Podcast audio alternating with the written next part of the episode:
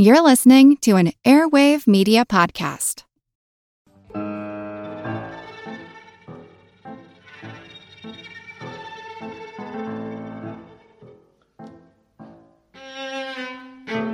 The other weekend, after attending a menorah lighting at a local tea house, my husband and I joined a parade of monsters walking down the sidewalk. There were vicious, satyr like manimals with sticks in their hands and wicker baskets on their backs, threatening to carry away naughty children. This was the Krampus Walk, Richmond, Virginia's version of an Austrian Christmas staple. If you're a good child, Father Christmas brings you presents. If you're bad, Krampus will whip you with switches or snatch you away. My name's Moxie, and this is your Brain on Facts. Get ready to geek out. The Wired Science Podcast explores all the latest and greatest in science everything from strange diseases and biological breakthroughs to interesting tech and mysteries in outer space. Listen to Wired Science today, wherever you get your podcasts. That's Wired Science, wherever you get your podcasts. Christmas may be one holiday, but the ways people celebrate it around the world are countless. Mayhem has always marked celebrations around the winter solstice. In Roman times, December brought Saturnalia, a festival that reversed the social order. Masters served their slaves, and everyone went out in disguise to gamble and drink. Back when Christmas was more about drinking, America had monsters too. In the 1600s, early Bostonians celebrated Christmas disguised as animals, members of the opposite sex, or monsters, in order to get drunk and disorderly without being recognized. Caroling at the time meant dancing. Wassailing meant going door to door demanding food, alcohol, and money. The annual debauchery got so bad that from 1659 to 1681, Massachusetts banned Christmas outright. When you hear about the holiday legends and lore of the old country, it's not hard to see why people got into last day on earth style partying. For example, in Basque communities, which you learned about in our episode Meeting New Peoples, an overweight man who wears a beret, smokes a pipe, and dresses like a Basque farmer named Olentzero comes to town on Christmas Eve to deliver children's holiday gifts.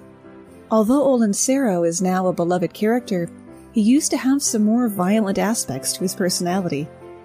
Originally, he went around town with a sickle, cutting the throats of people who ate too much on Christmas Eve.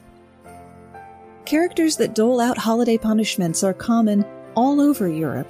In France, Père Fouettard, Father Whipper, is on patrol. Krampus may be an actual monster, but one version of the Père Fouettard story is that he murdered three children and hid their bodies in pickle barrels. St. Nicholas brought them back to life, which was one of the miracles that earned him his sainthood. As penance, Père Fouettard must serve behind Santa forever. The character of Belsnickel emigrated from southwestern Germany and survives in Pennsylvania Dutch customs. He comes to children sometime before Christmas wearing old, raggedy clothes, with a switch to frighten the bad children and candy to reward the good children. In modern visits, the switch is only used to make noise and to warn the children that they still have time to be good before Christmas. Then all the children get candy, if they're polite about it. The name Belsnickel is a portmanteau of German Belzen, meaning to whip, and nickel for St. Nicholas.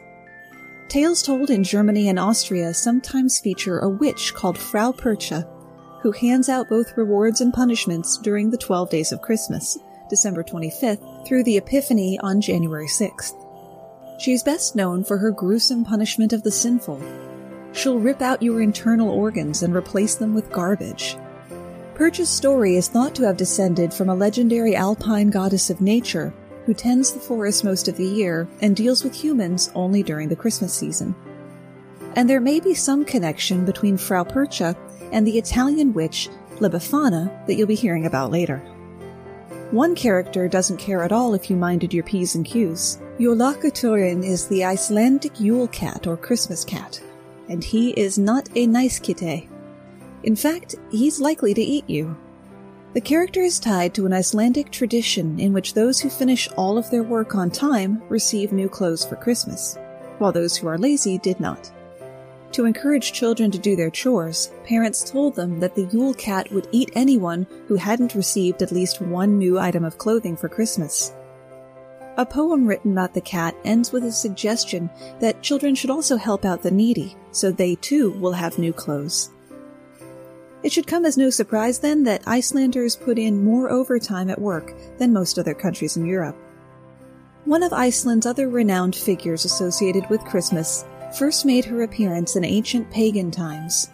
An especially terrifying figure, Grilla is a giant troll with hooves for feet who sports 13 tails.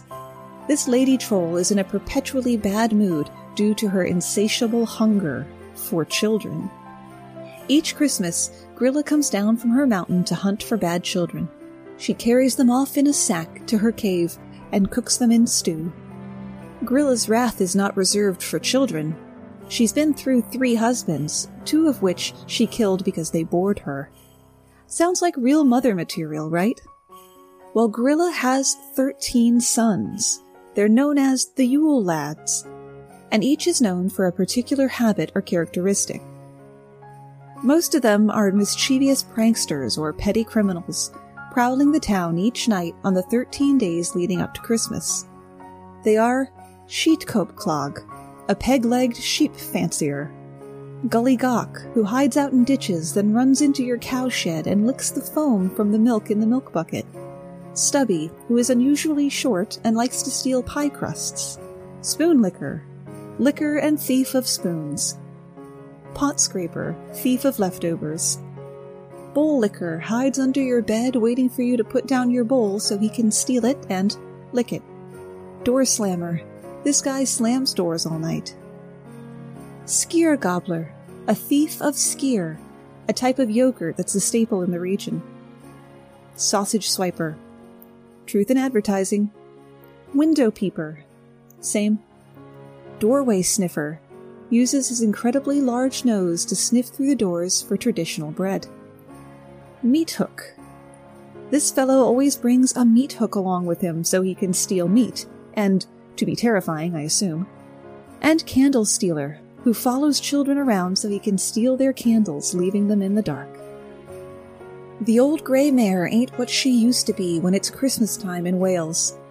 In its purest form, the tradition of Mari Lwyd involves the arrival of a horse and a group of people at the door of a house or pub, where the people sing several introductory verses. Then comes a battle of wits in which the people inside and the Mari Lwyd party exchange challenges and insults in rhyme. At the end of this folksy rap battle, which can be as long as the creativity of the two groups holds out, the Mari Lwyd enters with another song. What I forgot to mention is that the horse in this scenario is actually a horse's skull attached to a pole, wrapped in a white sheet, and sometimes decorated with tinsel and baubles. The person operating the horse is concealed by the sheet, and sometimes there's even a switch to work the horse's jaw. If you've had enough scary ghost stories, we'll go on to the tales of the glory of Christmases around the world. In the Philippines, the Giant Lantern Festival is held each year on the Saturday before Christmas Eve in San Fernando, the Christmas capital of the Philippines. Spectators from all over the country and around the world flock to the 11 villages that take part in the festival. Competition is fierce as everyone pitches in trying to build the most elaborate lanterns. Originally, the lanterns were simple creations about half a meter or a foot and a half in diameter, made from Japanese origami paper and lit with a candle. Today, the lanterns are made from a variety of modern materials. They've grown to as much as six meters or about 20 feet in size, and are illuminated by electric lights. Going to Christmas Mass sounds like it would be a lot more fun in Venezuela. In the capital of Caracas, citizens make their way to church on roller skates every Christmas morning. The tradition is now so well established that many of the city's streets are closed to traffic so that the skating congregation can get to church safely. Ukraine's strangest festive tradition is not one for the arachnophobe. Where we would have tinsel and stars, Ukrainians use decorations that mimic the natural formation of spiders' webs glistening with dew. The tradition goes back to a folk tale about a poor widow who couldn't afford to decorate a tree for her children. The spiders in the house took pity on the family and spun beautiful webs all over the tree, which the children awoke to find on Christmas morning. Generally speaking, spiders' webs are considered lucky in Ukrainian culture. There are some home baked traditions that are odd when you look at them objectively, like watching a fireplace on television. The Yule log, a giant hunk of wood meant to burn all through the holiday, is a tradition that dates back hundreds of years. The Yule log on TV is a relatively new tradition for those who have no fireplace in which to burn a Yule log. From 1966 to 1989, WPIX in New York would interrupt its regularly scheduled programs on Christmas Eve and Christmas Day, quote, to bring you the warmth, good cheer, and friendliness of a Yule log fire, accompanied by the most beautiful and familiar Christmas carols. So, for 24 hours across Christmas Eve and Christmas Day, a 17 second loop of a fireplace played. The original film was shot at Gracie Mansion, but a carpet fire during the first filming made the mayor wary of a reshoot when it was needed a few years later because the film stock had deteriorated. So the loop you see now was filmed in California. In some parts of the US, the ornaments on the tree would be incomplete without a sparkly pickle the pickle was to be the last ornament hung on the Christmas tree, and the first child to find the pickle gets an extra present. Legend has it that it comes from an old German tradition, which seems to scan since Germany is responsible for many of our holiday habits, courtesy of Victoria and Albert, and my grandfather's people do love their pickles. But like Elf on the Shelf, this modern tradition was made to seem old. It was in the 1880s that the Woolworth stores began selling glass ornaments imported from Germany, some of which were in the shapes of various fruits and vegetables, including bumpy green pickles. The lack of bona fides notwithstanding, the American city of Berrien Springs, Michigan, self proclaimed Christmas pickle capital of the world, has an annual pickle festival in the early part of December. Sometimes, things American make a stronger showing than you would expect in other countries' holidays. Although Christmas isn't a national holiday in Japan, families from all over the country head to their local KFC for a special Christmas Eve meal. Back in 1974, the American fast food restaurant Kentucky Fried Chicken released a festive marketing campaign. The seemingly simple slogan, Kentucky for Christmas, spawned a national tradition that still thrives to this day. You can expect to pay a premium price for the 11 herbs and spices on the biggest sales day of the year, though. A KFC Christmas dinner clocks in at around $20 per person. Bonus fact the official KFC Twitter account only follows the five Spice Girls and six men named Herb. The first person who noticed it, or at least broadcast their discovery, was rewarded with a portrait of himself getting a piggyback ride from Colonel Sanders. Grandfather Frost is the Slavic equivalent of Santa Claus, wearing a long red fur coat and fur trimmed hat, carrying a magical staff. Instead of sneaking down chimneys to deposit gifts before disappearing into the night, he shows up at New Year's parties to give children their gifts. He's also accompanied everywhere by his granddaughter, the Snow Maiden, I wasted a fair amount of time on a Google image search for Snow Maiden headdress, and I am not sorry at all. It is a great aesthetic. Check it out. A lot happens every day. Cut through some of the noise by listening to What's New with Wired, a podcast that provides in depth coverage on technology and culture. With new episodes released every weekday, you can catch up on all the major events you missed from AI developments to business updates to new scientific theories, it helps you make sense of what's happening in the world. Plus, each episode is usually pretty short. You can easily squeeze it in on your way to work or during a lunch break. So stay updated with the award winning journalism from Wired. Listen to What's New with Wired wherever you get your podcasts. That's What's New with Wired wherever you get your podcasts.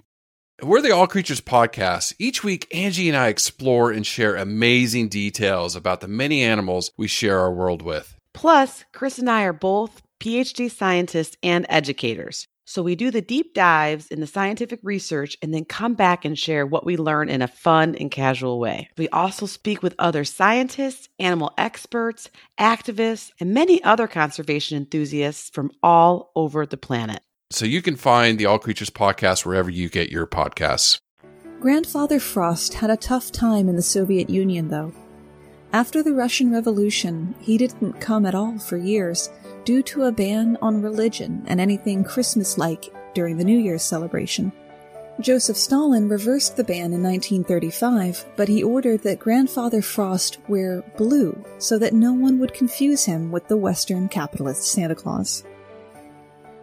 Not to be confused with Weihnachtsmann, Father Christmas, Nicholas travels around Germany by donkey in the middle of the night on December 6th, Nikolaustag, the night of the feast of St. Nicholas and leaves little treats like coins, chocolates, oranges, and small toys in the shoes of good children, particularly in the Bavarian region. Nicholas also visits children in homes and schools. If they want sweets or a small present, they must recite a poem, sing a song, or draw him a picture. It's not all fun and games, though. St. Nicholas also brings farmhand Rupert, a devil like character dressed in dark clothes, covered with bells, and a dirty beard. Rupert carries a stick or a small whip in his hand to punish children who misbehave. With these reward and punishment duos, do you think they classify any children as middling or average? Like a Christmas purgatory, you haven't been good enough for gifts, but you haven't been bad enough for a whipping? Or is it like a clearly defined line? And if it is, do you think there are kids who are keeping track to make sure they stay just this side of the line? These are the things I think about when I'm home alone and the power goes out. Remember that Ethiopian famine relief song, Do They Know It's Christmas? With about 350 million Christians living in Africa, I'm going to guess probably. Christmas in Africa has managed to keep more of its spiritual meaning and is markedly less commercialized than in other parts of the world. Most Christians in Ethiopia belong to the Ethiopian Orthodox Church, who celebrate Christmas on the 7th of January. This is called Gana. They fast the night before, and at dawn of Gana, people traditionally wear white cotton clothes similar to a toga with colorful stripes at the ends. People who live in cities are more likely to stay in their Western style clothes, though. Each Gana, thousands of people pilgrimage to Lalibela, to the Bet Miriam, the Church of the Virgin Mary. The most important dish eaten in their Christmas meal is a spicy meat and vegetable stew called wat, served with injera bread. If you've never had Ethiopian food, do. It's like culinary S&M. The spices are painful, but you just keep going back for more. Egyptian Orthodox Christians, or Coptic Christians, also celebrate Christmas on the 7th of January. They fast during the 43 days before Christmas, abstaining from meat, fish, eggs, and milk. After a long, late night Christmas Eve Mass, people go home and feast on lamb stew and everything else they haven't been allowed to have. On Christmas Day, families visit their friends and neighbors, and children get a small amount of money to buy sweets and toys. In Malawi, children go house to house singing Christmas songs and dancing. Especially for the occasion, they wear simple clothes made of leaves. In Zimbabwe, there's a tradition where children bring little presents to other children who are in the hospital or for any reason couldn't come to church. Why don't our kids do that? Somebody start a social media trend immediately. Families like to celebrate with their neighbors on Christmas Day, adults will have a party in one house, and children have their own party in another house. Let's maybe not do that one here. Christmas in South Africa is marked with a feast that could include turkey, suckling pig, mince pie, and puddings naturally. Caroling on Christmas Eve is very popular in towns and cities. In Madagascar, Christmas is a time for children to be baptized en masse as well as a tradition of visiting elders and other highly respected people in the community. Church is the place to be on Christmas Eve in the Democratic Republic of Congo. Choirs sing Christmas carols and religious plays are performed. These plays begin with the creation story at the Garden of Eden and end with the story of King Herod ordering the killing of all the baby boys in the region, which is actually what sets up the plot of the Nativity but is largely ignored or forgotten. People in Ghana also revel in songs and plays during Mass. After going to church again in the morning, everyone hurries home to exchange presents. During their Christmas meal, people in Ghana eat stew or okra soup that you might have heard of gumbo. One of the most popular Christmas traditions in Nigeria is decorating homes and churches with palm fronds. According to an old belief, palm fronds symbolize peace, so the hope is the fronds will bring peace and harmony to their lives. Apart from Christmas carols and midnight mass, people in Nigeria have the traditional Ikon play. The performers dance from home to home carrying a fake baby. The homeowner accepts the doll and gives presents to the group. Then the doll is returned to the group so they can continue their journey. In Gambia, there is a special Christmas parade of fanals, lanterns shaped like houses and boats. In Sierra Leone and much of Gambia, towns and villages celebrate with masquerade parties, extending the celebration beyond those of the Christian faith to include the whole community. As much a social event as a religious one, Christmas across the region brings family and friends together for food, sport, and gifts. Liberia flips the script on Christmas. Instead of Santa, you're more likely to see Old Man Beka, the county devil, who, instead of giving presents, walks up and down the street begging for them on Christmas Day. And instead of hearing the usual Merry Christmas greeting, expect to hear Liberians say, my Christmas on You, which is basically saying, please give me something nice for Christmas. In China, only about 1% of people are Christian, so most people have only a passing familiarity with Christmas. It's something they've seen in Western TV and movies. Because of this, Christmas is typically only celebrated in major cities, with trees, lights, and other decorations on the streets and in department stores. Santa Claus is called Shen Dan Lao Ren, and there is no chance I pronounce that correctly. That is Old Christmas Man.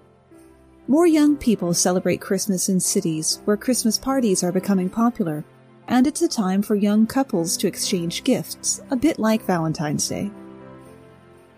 And while they're popping up in the malls, Christmas trees are not popular in people's houses. If people do have a tree of light, it's normally a plastic one that might be decorated with paper chains, paper flowers, and paper lanterns. Ironically, most of the world's plastic Christmas decorations are made in China. Bonus fact the first successful artificial Christmas tree was made by a company that manufactured toilet brushes. All the action takes place on the eve of January 5th in Italy, According to folklore, an old woman named Befana visits the children of Italy to fill their stockings with candy and leave them presents if they've been good. Bad kids get coal, or, in Sicily, a stick. Like Father Christmas, Befana enters through the chimney, but only of houses where they have left her a treat, usually wine and local delicacies. Unlike Mrs. Claus, though, Befana is depicted as a standard issue, warty, big nosed witch. On the topic of women who get around, according to Norwegian folklore, Christmas Eve is the day when mischievous spirits and witches take to the skies for general tomfoolery. Since witches prefer brooms for transportation, it's a tradition in Norway to hide brooms and any cleaning supplies attached to sticks so the witches can't find them. So if you don't feel like sweeping up on Christmas, tell your partner you've gone Norwegian. Little Candles Day marks the start of the Christmas season across Colombia. In honoring the Virgin Mary, people place candles and paper lanterns in their windows, balconies, and yards. The tradition of candles has grown, and now entire towns and cities across the country are lit up with elaborate displays. Some of the best are found in Quimbaya, where neighborhoods compete to see who can create the most impressive arrangement. Every Christmas, families across Sweden gather around their TV at 3 p.m. sharp to watch Donald Duck. Everything on Christmas is planned around the television special, with more than 40% of Sweden's population tuning in like clockwork. The tradition dates back to the 1960s when televisions were a new commodity in Sweden and only had two channels, one of which played Disney cartoons at Christmas. It may be a quirky tradition, but half of a nation coming together to watch cartoons together? Hashtag country goals. The second most outlandish Christmas tradition I could find is Nadel, the Christmas log. Nadel is made from a hollow log with little stick legs, a smile, and a red hat. Every evening between December 8th and Christmas Eve, the children feed the log small treats and leave him under a blanket to keep him warm. On Christmas Eve, the children are tasked with beating the log with sticks while singing traditional songs, which include lyrics like Poop log, poop nougats, hazelnut, and mató cheese. If you don't poop well, I'll hit you with a stick, poop log. After Tio de Nadal is properly beaten and serenaded, the log magically poops out presents and candy, meaning they fall out a hole in the back. After all the treats are out, Tio de Nadal is considered useless and added to the fire. And that's where we run out of ideas, at least for today. Remember how I said the pooping log was the second most strange custom? The winner for the most unusual Christmas tradition is a nativity scene character from the Catalonia region of Spain, the Caganer. There are many theories as to what it symbolizes, but lots of people believe that it would be bad luck for your crops or your personal life to leave him out of the nativity. The Caganer is placed near the rear of the nativity scene, often behind the barn, because he's squatting, taking a poo. Traditionally, the Caganer is depicted as wearing traditional Catalan red cap and white peasant shirt, although figures modeled to look like celebrities, politicians, and even popes are also popular. Basically, if someone has a Twitter account, there's a Caganer of them. Thanks for spending part of your day with me. And whatever you celebrate, I hope it is happy and safe, and that you'll be here in the coming year to hear more Your Brain on Facts.